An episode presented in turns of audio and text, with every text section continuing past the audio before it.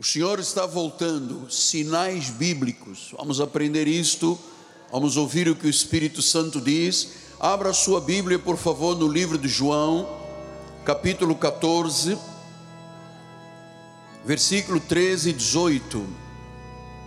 A palavra do Senhor diz: e quando eu for e vos preparar lugar, voltarei e vos receberei para mim mesmo, para que onde eu estou estejais vós também. Versículo de número 18: não vos deixarei órfãos, voltarei para vós outros. Que esta palavra abençoe todos os corações. Vamos agora nos aquietarmos, vamos sossegar a nossa alma. Deleites neste momento, esta próxima hora poderá ser, e eu creio isso de todo o meu coração, a hora mais importante e decisiva da sua vida. Vamos orar ao Senhor.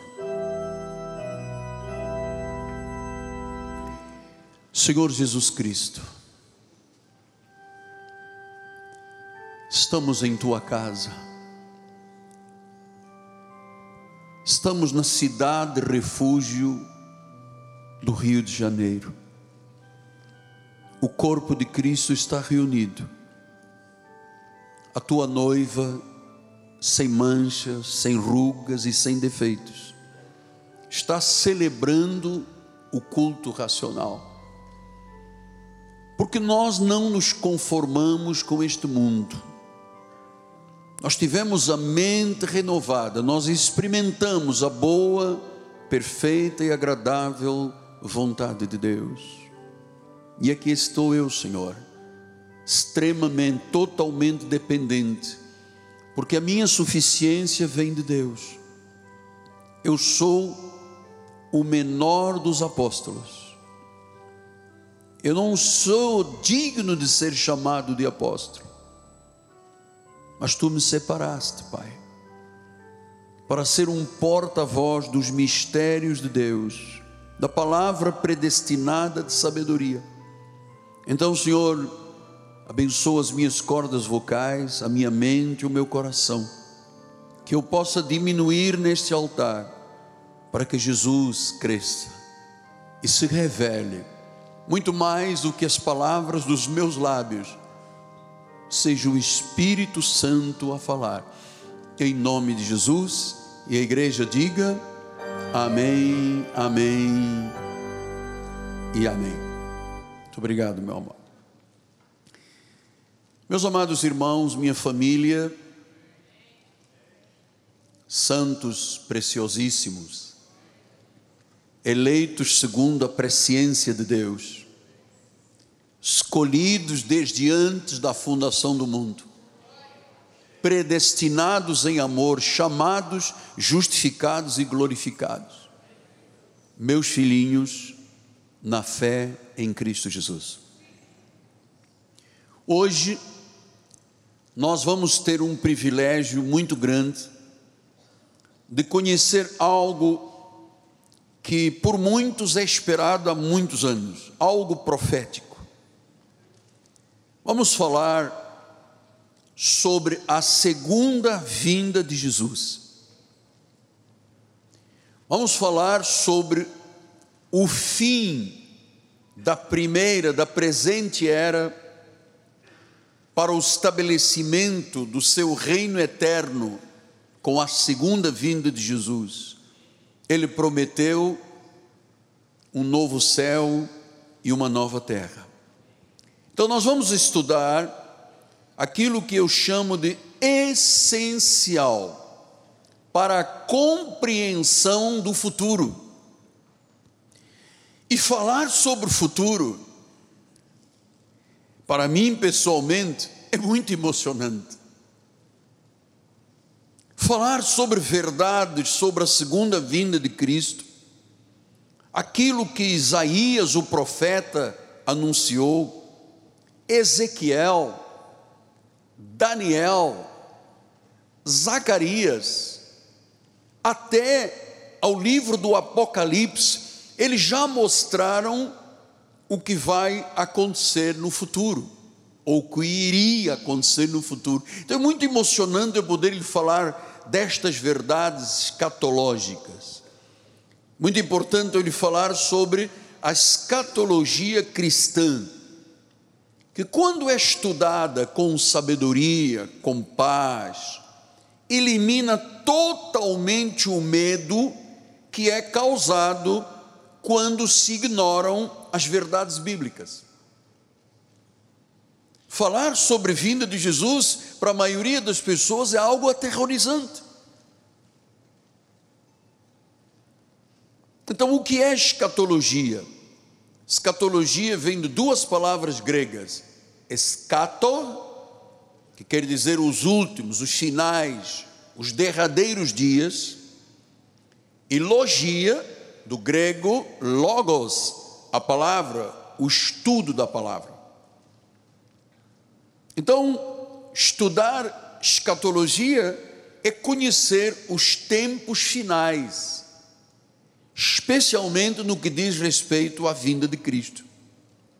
Vejam, senhores, que todos os crentes do mundo gostam de usar esta expressão: Maranata, Maranata, vem Jesus. Mas na realidade, grande parte não quer que Jesus volte, com medo da morte. Então, esta manhã nós vamos dar ênfase no retorno em glória de Jesus Cristo para estabelecer o reino. Isto não é compreendido pela maioria do povo de Deus. Falar de escatologia, falar do futuro, dos tempos do fim, não é compreendido pelo povo de Deus. Há muitas interpretações, há muitos pontos de vista. Muitos pregadores criaram muita complexidade com este tema, gerando dúvidas ao povo de Deus, gerando medo ao povo de Deus. Então nós estamos estudando a partir de agora algo que é profundo, que terá efeitos nas nossas vidas pessoais, aquilo que é fundamento da nossa fé.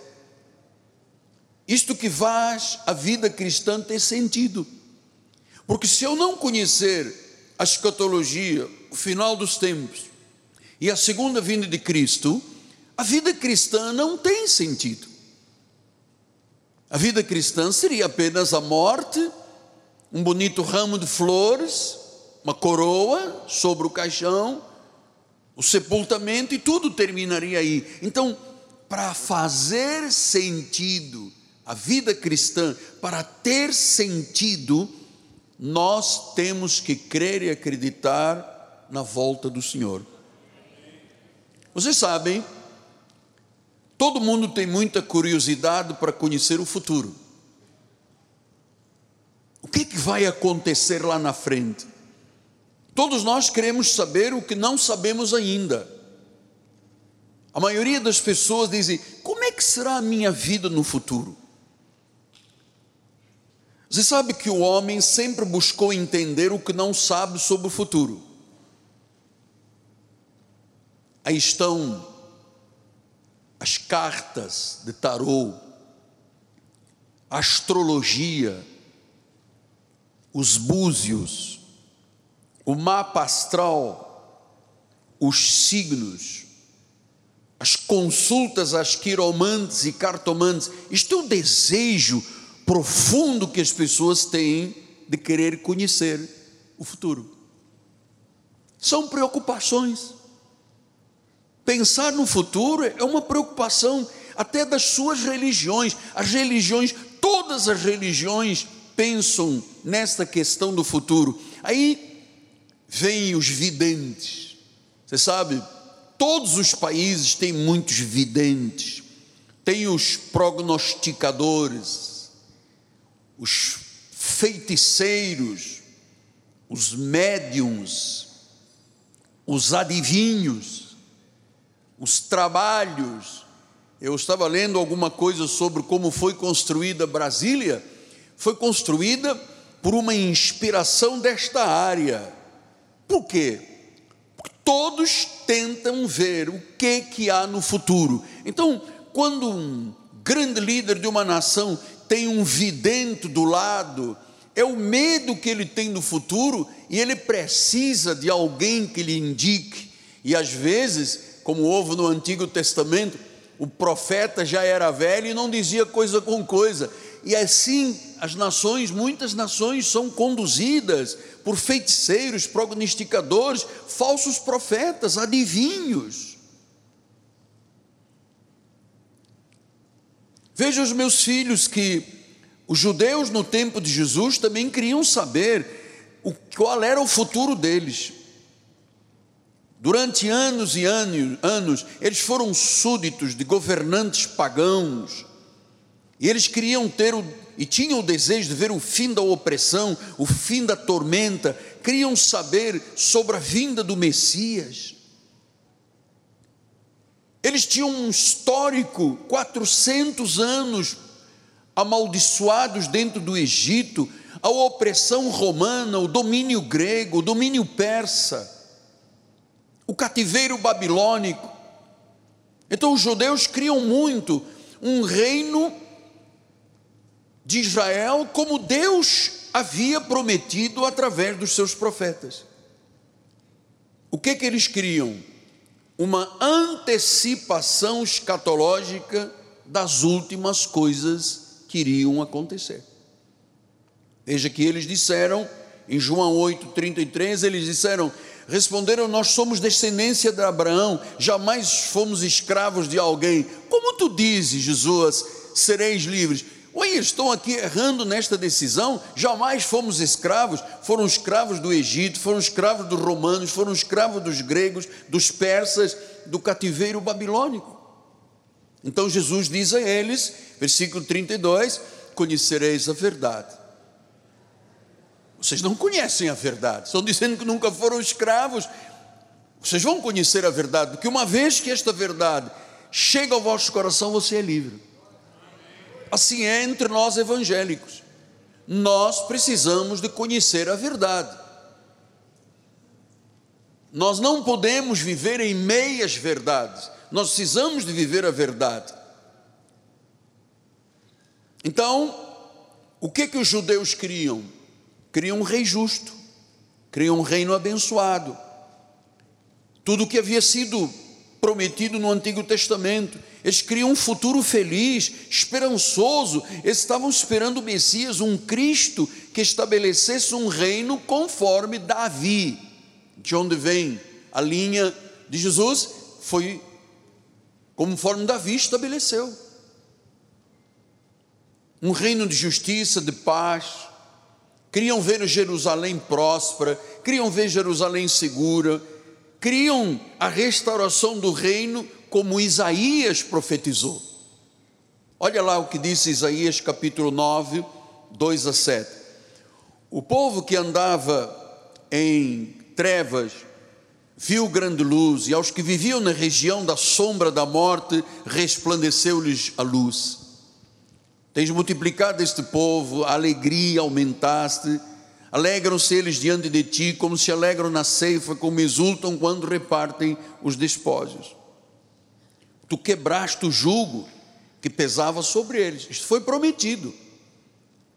A vara que lhes feria os ombros, o cetro do opressor, dos egípcios, dos romanos, dos gregos, dos persas, como no dia dos midianitas. Versículo número 5. Toda a bota com que anda o guerreiro no tumulto da batalha, toda a veste revolvida em sangue, serão queimadas, servirão de pasto e fogo, porque o menino nos nasceu.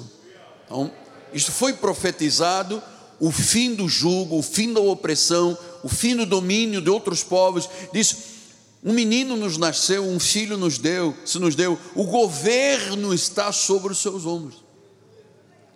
Então, quando eu começo a pensar que o governo da minha vida, o governo do ministério, não está sobre os ombros do apóstolo. O apóstolo é o menor. Eu sou o menor de vocês, eu sou o que tem menos importância, eu sou o pó desta igreja. Eu creio que Cristo tem o governo sobre os seus, senão nós não poderíamos subsistir. Então ele disse, o seu nome será, você tem coragem de dizer comigo? Diga comigo, maravilhoso, conselheiro, Deus forte, Pai da eternidade, príncipe da paz. Versículo 7, para que se aumente o seu governo e venha paz sem fim, sobre o trono de Davi, sobre o seu reino, para o estabelecer e firmar mediante o juízo e justiça, desde agora e para sempre. O zelo do Senhor dos exércitos é que vai fazer isto. Então, a profecia estava lançada.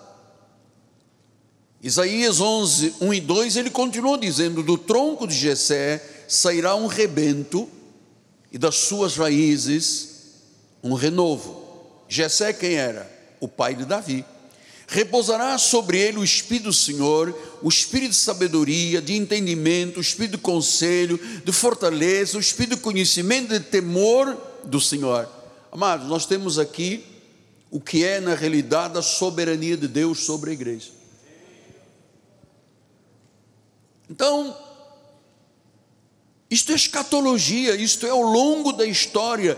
Os profetas já estavam falando do futuro.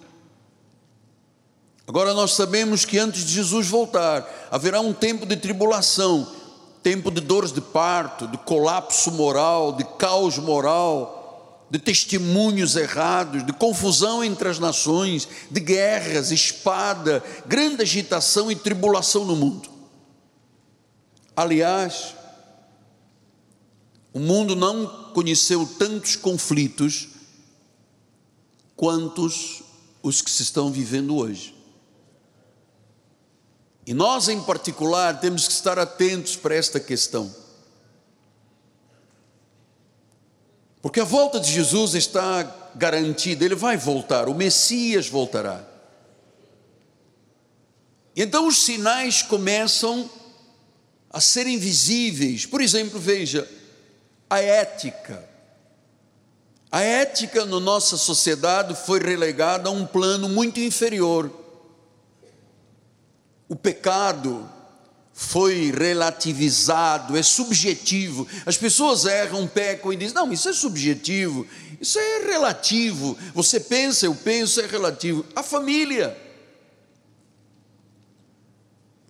A família sistematicamente atacada. Isto é um sinal de que Jesus se aproxima. Filhos contra pais, pais contra filhos. Maridos contra mulheres, mulheres contra maridos. Violência moral, violência sexual, homicídios, feminicídios, violência, incesto, pedofilia. A vida humana hoje vale pouco. Eu vou lhe dizer, vale menos do que uma barata. Porque se mata a troco de barata. Não gostei, matou. Então nós estamos vendo que, para nós evangélicos que temos olhos espirituais iluminados, que Deus arrancou os véus e as escamas, os véus do coração, as escamas dos olhos, nós temos que estar atentos, porque a ideologia de gênero, a destruição da família, a legalização do aborto, a perseguição religiosa, a doutrinação nas escolas, a legalização da droga, amado, quem defende isto é contra Deus. Ponto. Entenda sério. Quem defende isto é contra Deus. Então, por causa da defesa de valores consistentes e substanciais, há uma guerra constante contra a igreja. O que é que a sociedade quer? Desacreditar a igreja ardilosamente. Eu me recordo que quando veio a pandemia, muito triste o que eu lhe vou dizer, mas eu tenho que lhe dizer, foi verdade. Mandado aqui 3 carros do CEOP com 12 homens para pegar o apóstolo da igreja. Um dos nossos bispos falou, o apóstolo não está, nós não temos com culto. Pessoal, tem que acender as luzes da catedral. Ok, vamos acender. Acenderam. Tem gente escondida debaixo dos bancos, pode procurar. Então, A igreja, que é o refúgio, a essencialidade da sociedade, houve uma tentativa de esmagar as igrejas, desacreditá-las. Outros fatos, por exemplo, hoje a Bíblia, já há um grupo grande de líderes no nosso país que querem reinterpretar a Bíblia, reescrever a Bíblia.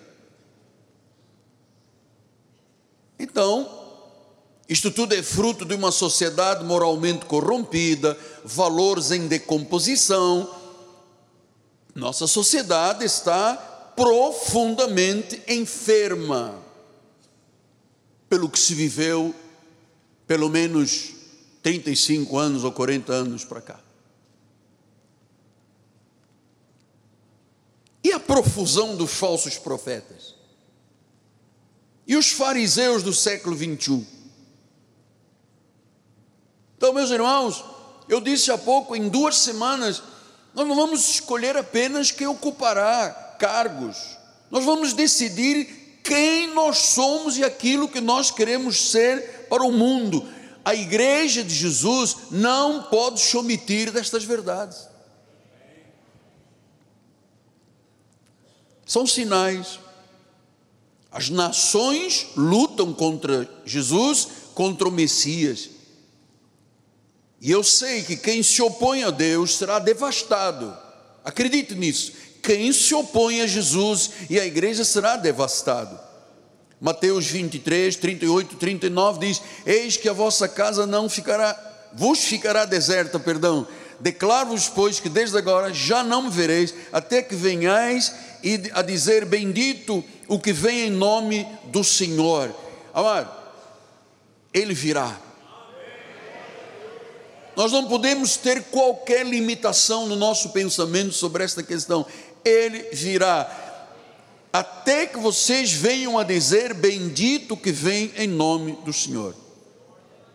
Pastor, meu amigo do meu coração, meu pai espiritual, meu tutor,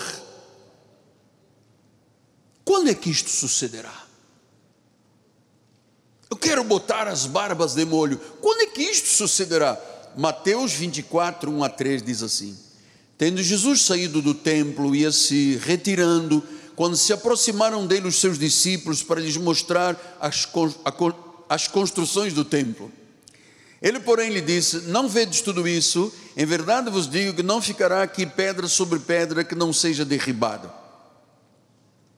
No Monte das Oliveiras achava-se Jesus assentado, quando se aproximaram dele os discípulos em particular, e lhe pediram: diz-nos, por favor, quando é que sucederão estas coisas? Qual é o sinal que haverá da tua vinda? Qual é o sinal da consumação do século? Quando é que haverá a grande virada histórica da era messiânica para a eternidade? Quando? Qual é o sinal? É por isso que o cartomante, o quiromante, os búzios, os videntes, prognosticadores, os feiticeiros, todos estão perguntando: o que sucederá? Quando? Qual é o sinal? E ele diz qual é o sinal. Versículo número 4. Ele lhes respondeu: vocês querem um sinal? Vocês querem saber quando eu vou ou estarei para voltar? Ninguém vos engana. O engano é o sinal que Jesus se aproxima. E eu vou lhe dizer, meu filho amado, senhores que estão lá em 5.500 municípios, assistindo pela internet, pelas mídias sociais, nós vivemos nesta iminência. Nós estamos dentro desse prazo, porque o engano está estabelecido. Versículo 5: porque virão muitos em meu nome dizendo: eu sou o Cristo, e enganarão a muitos. Versículo 6: certamente ouvireis falar de guerras, rumores de guerras. Vede, não vos assusteis, não tenham medo, porque é necessário se acontecer, mas ainda não é o fim. Porque se levantará nação contra nação. Neste momento nós temos 7 guerras no mundo, uma muito destrutiva entre a Rússia e a Ucrânia. Já outros países envolvidos. Ele disse, nação contra nação, reino contra reino, haverá fomes, haverá terremotos em vários lugares, porém tudo isto é o princípio. É o princípio das dores. Então sereis atribulados, vos matarão, sereis odiados todas as nações por causa do meu nome. Nesse tempo muitos vão se escandalizar, vão trair, vão odiar uns aos outros. Levantar-se-ão muitos falsos profetas e enganarão. Você está percebendo? O grande sinal da vinda de Jesus é o engano, é a mentira, é a falsidade. São esses valores extremamente em decomposição que estão agora parte das sociedades. Versículo número 12. E por se multiplicar a iniquidade. Meu Deus. Por se multiplicar a iniquidade. Olha, nós que já chegamos aos 70, nós pensamos assim, eu já vi tudo, você não viu nada. Por se multiplicar a iniquidade, pelo engano, pela mentira, o amor se esfriará de quase todos. Isto é um sinal, eu vou lhe dizer, em todas as igrejas do mundo, eu acompanho profetas e reformadores dos Estados Unidos, de outros lugares, mais de 60% das pessoas, por causa da pandemia, não voltaram às suas igrejas, estão em casa confortáveis, estão dizendo, não preciso de igreja, eu também tenho uma Bíblia, e aquilo que Deus construiu, e que disse, olha, ofereça-me sacrifícios vivos, santos e agradáveis, não deixai de vos congregar, não deixei-vos de vos convidar, está acontecendo, é um sinal, eu não quero, nunca permitiria que o amor se esfriasse do meu coração. Há 43 anos e meio, eu estava dizendo à minha esposa hoje no carro, há 43 anos e meio que eu saio de casa feliz, porque eu estarei na igreja e serei o pregador. Há 43 anos. Porque o amor nunca se esfriou do meu coração. Agora imagina quantos milhares e milhares e milhares de crentes estão agora, hoje está frio, está chuva, quem sabe até vão a oportunidade de ter uma prainha, e vão para a praia, vão para o Rock in Rio, e vão para isto, e vão para aquilo, amado, e Cristo está relegado a um segundo plano. O amor de muitos se esfriará, porque serão enganados. Versículo número 13. Aquele, porém, que perseverar até o fim. Eu quero saber esta manhã, quem vai perseverar até o fim, amado? Eu quero ver mãos levantadas. Quem perseverar até o fim será salvo. Até o fim. Até o fim.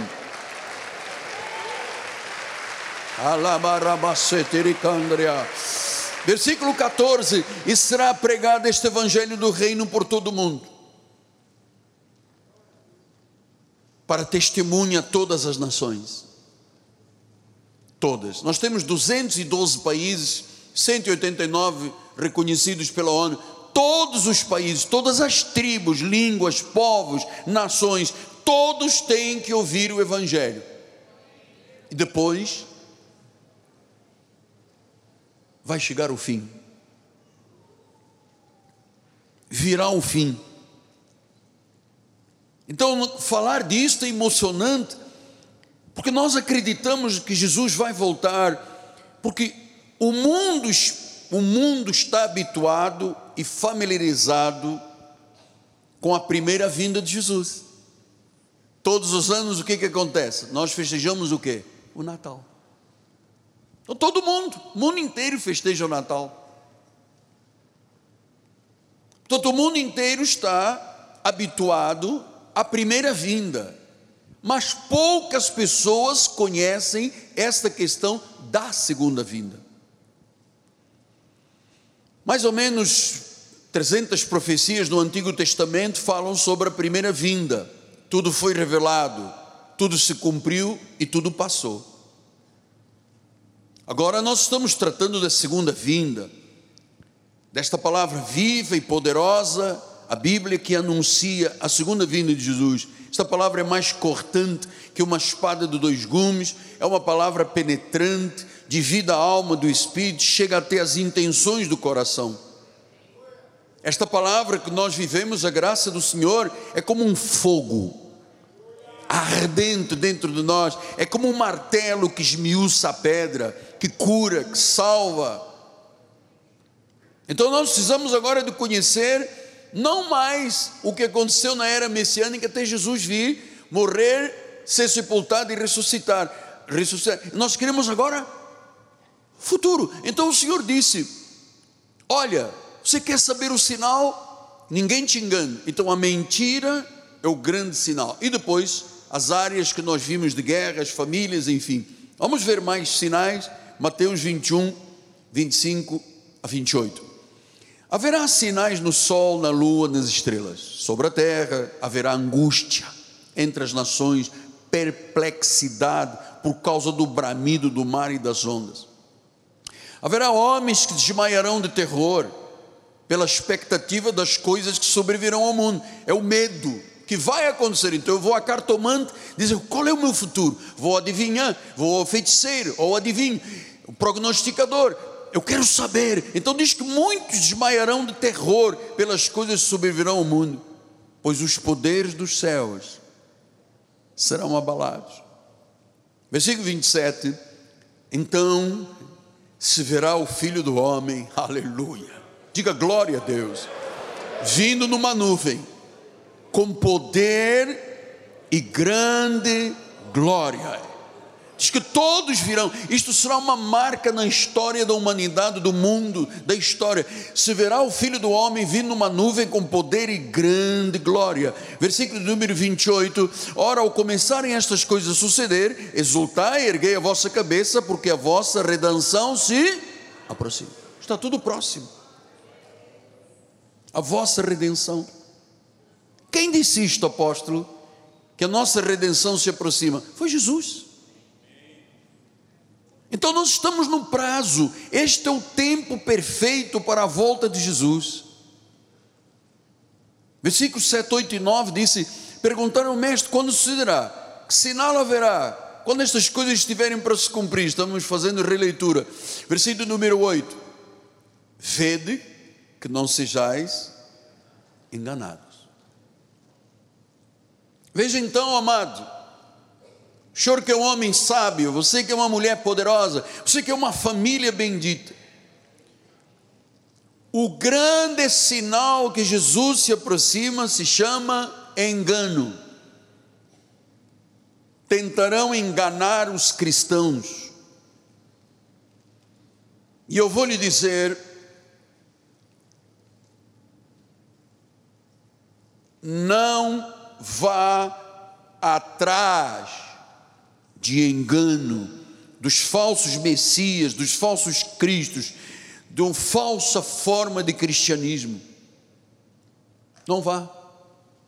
Esteja atento, orientado.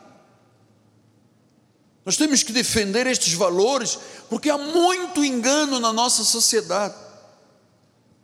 E eu vou lhe dizer, porque isto é público, posso falar. Aliás, quando se chega aos 70 anos, a pessoa tem direito de falar. Eu tenho direito de falar isso aqui. Fosse garoto, eu não poderia falar, mas eu vou falar. Alguém me mandou ontem um WhatsApp que diz: os mesmos que fecharam os negócios, bateram nos empresários, fizeram perder milhões de empregos, mandaram ficar em casa, quebraram milhares e milhares de empresas, muita gente até hoje não recuperou o seu status de cidadania. Essa gente que fez mal à nossa nação, que mandaram ficar em casa e depois, quando tiver para morrer, vai ao hospital. O que é que eles estão agora fazendo, deputado? Pedindo votos, que nós não daremos nem a milésima parte, nenhum, zero, deste ministério. Pedem votos para se manter lá, para continuarem humilhando o povo.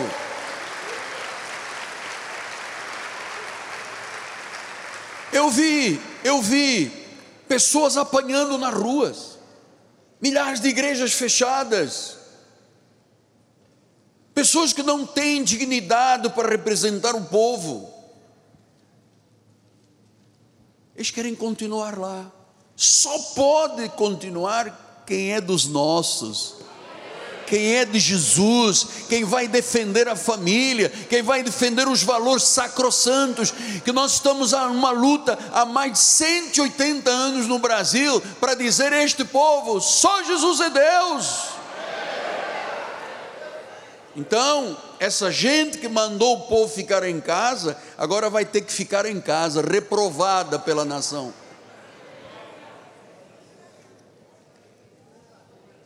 Então, esse engano está proliferando. O engano, os falsos profetas, o falso cristianismo. Eu vou lhe dizer uma coisa: hoje em dia há mais falsos representantes de Cristo do que verdadeiros.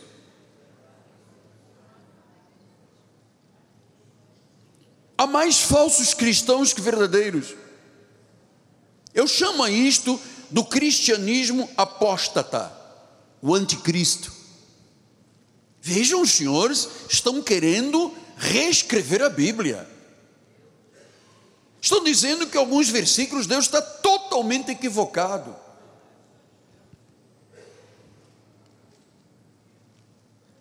Hoje as igrejas estão fazendo coisas que eu creio que o apóstolo São Paulo não entraria em nenhuma dessas igrejas. Absurdo!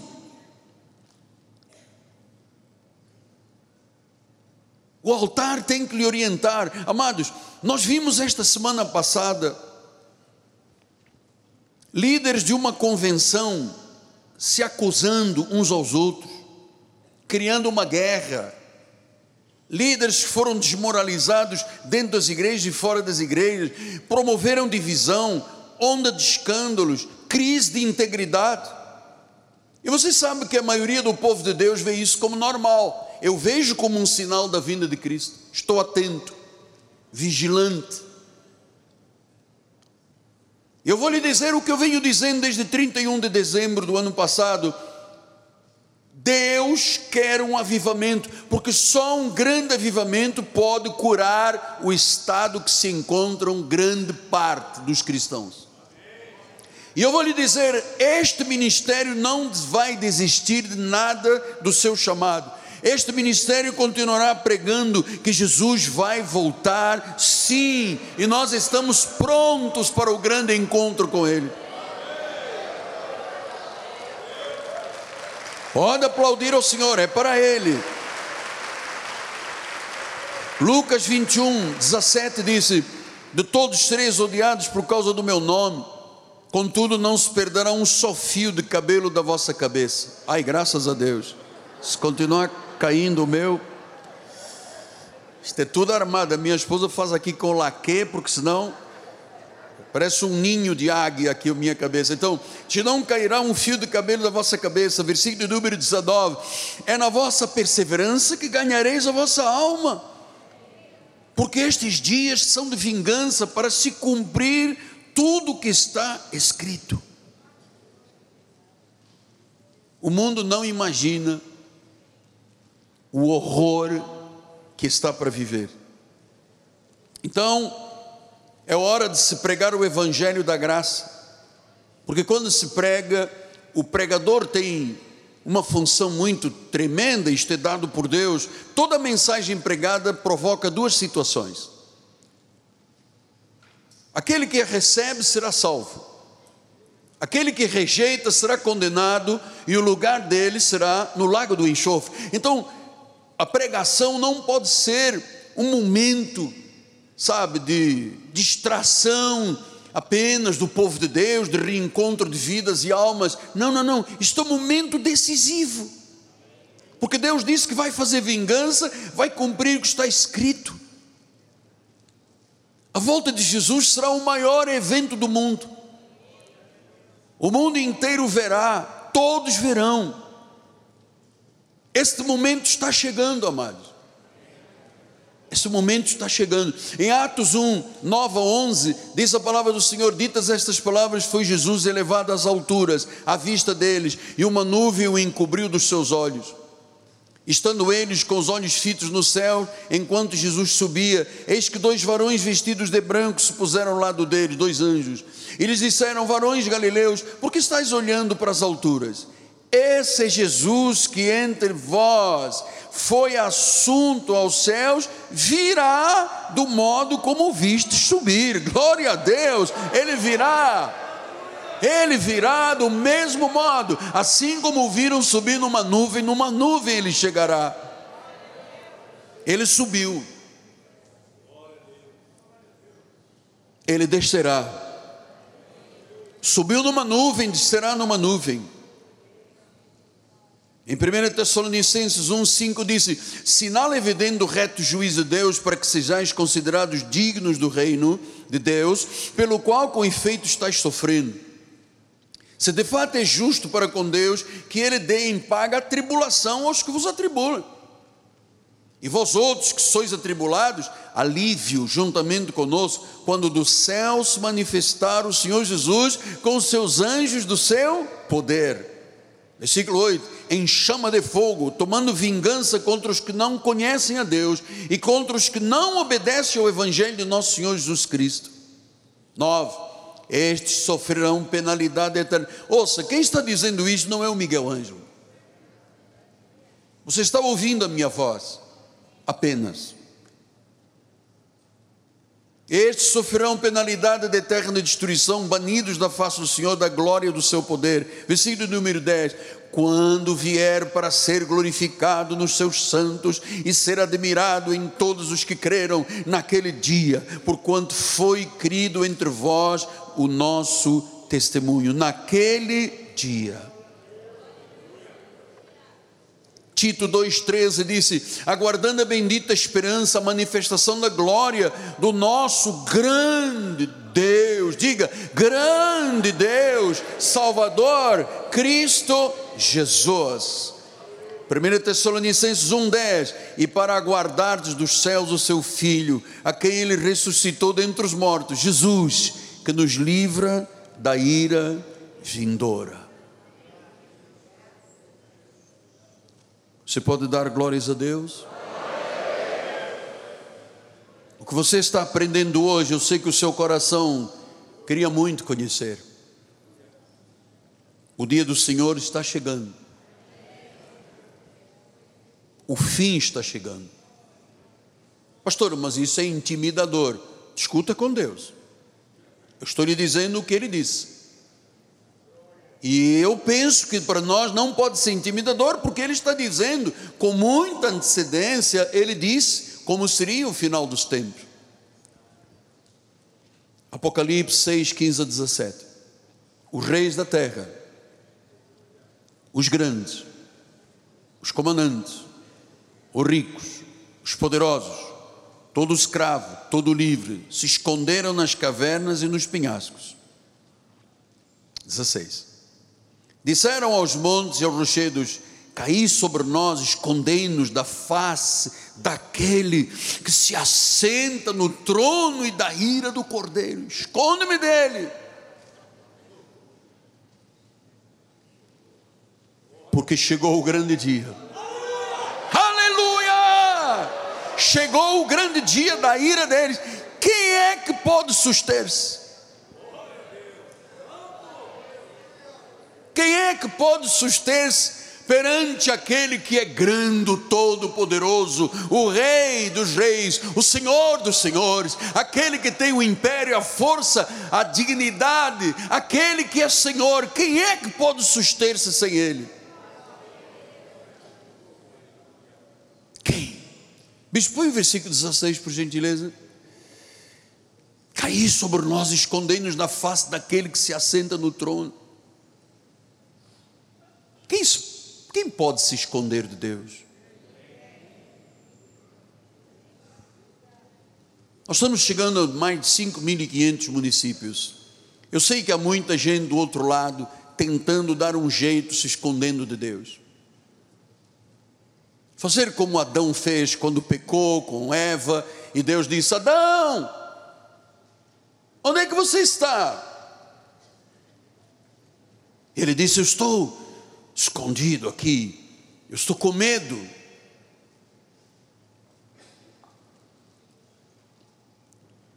Mas hoje é o dia da salvação. Hoje é o dia da reconciliação com Deus.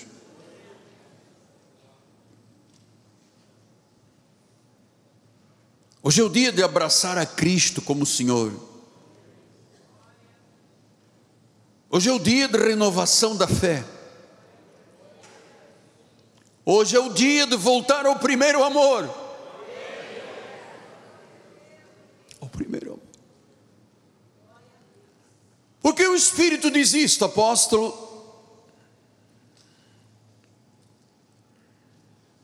Porque ele diz que no final dos tempos o amor se esfriaria de quase todos. Quase todos. O Senhor disse em Apocalipse à igreja: eu tenho contra ti algo, é que tu abandonaste o primeiro amor. Tu já não me amas com a paixão que tinhas inicialmente. Tu já não tens prazer de vir à igreja correndo para te sentar nos bancos da frente.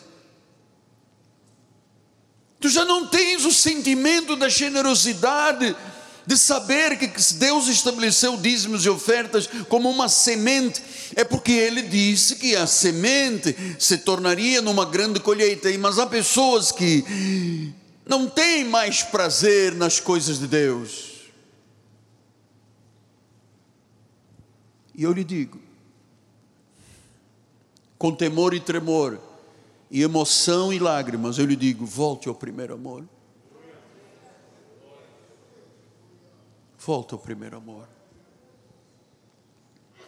Obra de Deus não se faz com mimimi, e não se faz, vou ver se posso, se não faço. Nós fomos chamados para a obediência, fomos selados para o dia da redenção. Satanás não tem mais domínio sobre nós. Fomos arrancados das garras de Satanás para os braços de Deus, da morte para a vida, da ira para a graça, das trevas para a sua maravilhosa luz. Foi Ele que fez esta obra. Ele disse: eu quero que você seja luz do mundo, eu quero que você seja sal, dê sabor à terra. Mas quantos milhares, milhões, 16 milhões de crentes desviados, 60% de crentes não voltaram às igrejas. Que é isso que você está fazendo com Deus? Que é isso que você está fazendo com Deus, que abandonou o primeiro amor? Nem 3 minutos você fica de joelhos orando. A Bíblia não tem mais o sabor de mel para você. O mundo te atrai.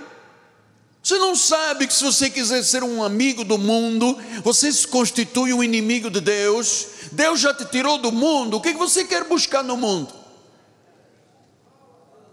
Qual é o prazer transitório do pecado que você quer ganhar do mundo? O quê?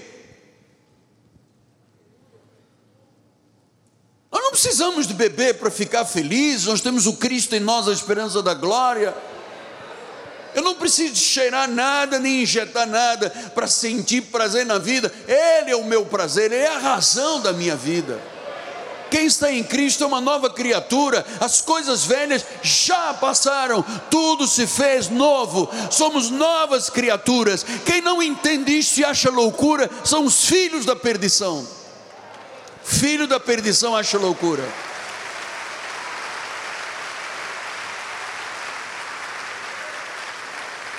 O filho da perdição acha loucura. E eu sou aqui esta manhã, debaixo de uma forte presença de Deus neste altar, para lhe dizer que neste caminho não há erro. Nem os loucos errarão. Nem os loucos. E você está ouvindo uma voz que não é a voz do Miguel Ângelo. Você está ouvindo uma voz que está dizendo: este é o caminho. Assim disse o profeta Isaías: este é o caminho. Este é o caminho. O caminho da salvação. E outra coisa que eu vou terminar dizendo, nós não achamos nada normal as coisas do mundo. Nada para mim, isso é normal. Não, normal é a obra de Deus, é a palavra de Deus, é a igreja de Jesus. O resto é bem anormal.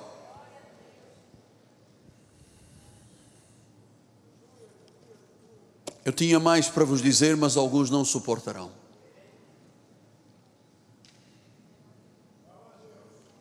Volte ao primeiro amor.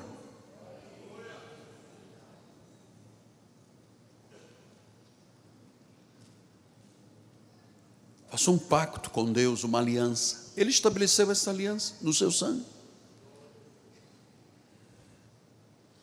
Cristianismo é compromisso, é disciplina. Diz que aqueles que perseveram até ao 75% dos crentes que morrem não perseveraram até o fim, estavam afastados das igrejas. 75%. Nós precisamos de ter disciplina. Deus teve disciplina de Gênesis ao Apocalipse. 66 livros da Bíblia, Deus teve disciplina. Deus trabalhou, Deus descansou, fez todas as coisas como lhe aprouve, fez o que era bom, mas o homem se meteu numa série de complicações.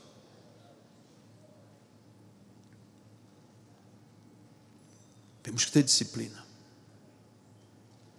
Se você for um dia pegar um trem na Europa, diz assim, saída 18h02, não chegue 18h03, porque o trem já foi. Como pode? Eu tenho aqui o bilhete. O que é que diz lá o bilhete? 18h02. Você não tem pontualidade, vá a pé ou compra outro ticket.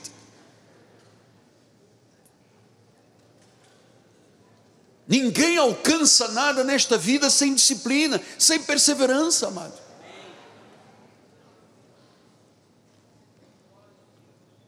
Vida de oração e com disciplina. Se você deixar a sua carne não gosta de orar, a sua carne não gosta de vir à igreja, a sua carne não gosta de estudar a Bíblia, a sua carne não gosta nem sequer do pastor da igreja. A carne. O espírito não, o espírito está perfeito. Volte ao primeiro amor. Se alguma coisa eu pude lhe ajudar com este ensino, eu queria terminar sério com essa questão. Volte ao primeiro amor.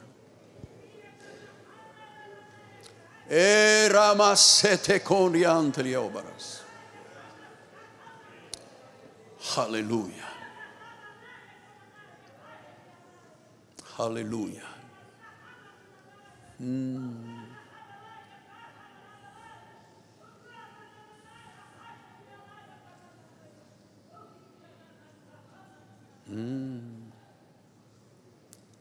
Espírito de Deus está falando, está continuando.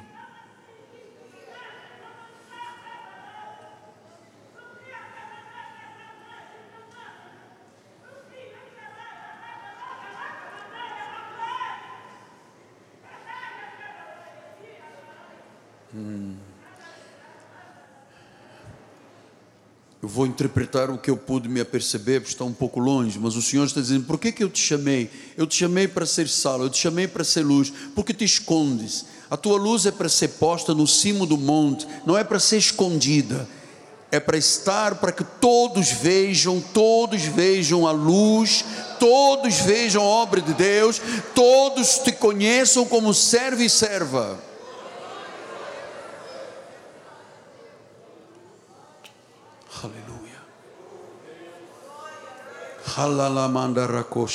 Aleluia.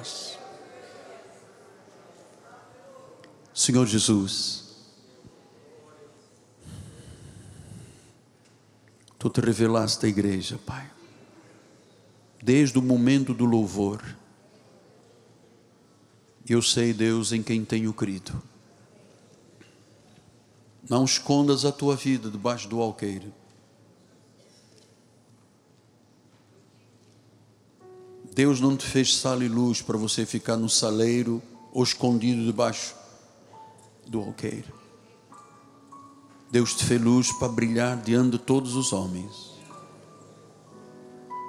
volte ao primeiro amor. E olha, eu queria terminar dizendo, se alguém entre nós que ainda não entregou a sua vida a Jesus, ainda não o confessou, não o recebeu como Senhor e Salvador, no seu lugar, já não temos mais tempo, no seu lugar, renda-se, diga: Jesus, hoje eu rompo, eu corto o cordão umbilical com o mundo, com o pecado, com as iniquidades, com as trevas, com os enganos, com as mentiras, com a falta de amor. Eu me entrego e te recebo como Senhor e Salvador. A Bíblia diz: serás salvo, se confessares com a tua boca, crendo-te com o teu coração, que Ele morreu e ressuscitou, Ele vive.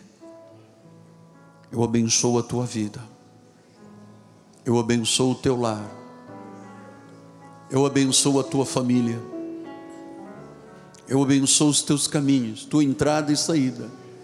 Que o arcanjo Miguel, que nós cremos no ministério angelical, neste ministério, que ele nos proteja e miríades de anjos estejam em nossos caminhos, cobertos pelo sangue de Jesus Cristo, o sangue carmesim, o sangue derramado na cruz, quando o justo se fez injusto no nosso lugar, para que os injustos se tornassem justos. Foste tu, Senhor. Éramos como escarlate, como carmesim, mas o sangue nos lavou, Deus. Estamos prontos para a vinda de Cristo, os prontos, seguros destas verdades em nosso coração, em nome de Jesus. E a igreja do Senhor diga: amém, amém e amém. Vamos dar um lindo aplauso ao Senhor. Graças a Deus, graças a Deus. Vamos ficar de pé. Quem quiser depois cumprimentar o nosso querido deputado Samuel, está aqui à frente, por favor. Estenda as suas mãos, a nossa bispa vai dar a bênção final. Teremos aí uma semana muito abençoada pela frente, hein? Em nome de Jesus. Glória ao Senhor. Levante as suas mãos. Obrigada, Senhor, por esta manhã, Pai. Obrigada por tudo que aconteceu aqui na tua casa, Senhor. Tudo para louvor e honra e glória do teu nome, Senhor. E obrigada, Senhor, por esta palavra que nos chama a atenção para voltarmos ao primeiro amor. Ao primeiro amor pela tua palavra, ao primeiro amor pelo chamado para servir, Jesus. Porque nós não somos desse mundo, Senhor. E agora nós te pedimos que os teus anjos acampem ao nosso derredor, Senhor, nos livrando de todos os males, dos males visíveis, dos invisíveis, Senhor. Toda fortaleza, Senhor, que possa ter sido erigida, cai agora por terra, porque sobre as nossas vidas não vale encantamento, Pai. Saímos daqui felizes e abençoados, na certeza de que tudo nos irá bem, em nome de Jesus. Graça e paz, um domingo abençoado e uma semana cheia do favor do Senhor.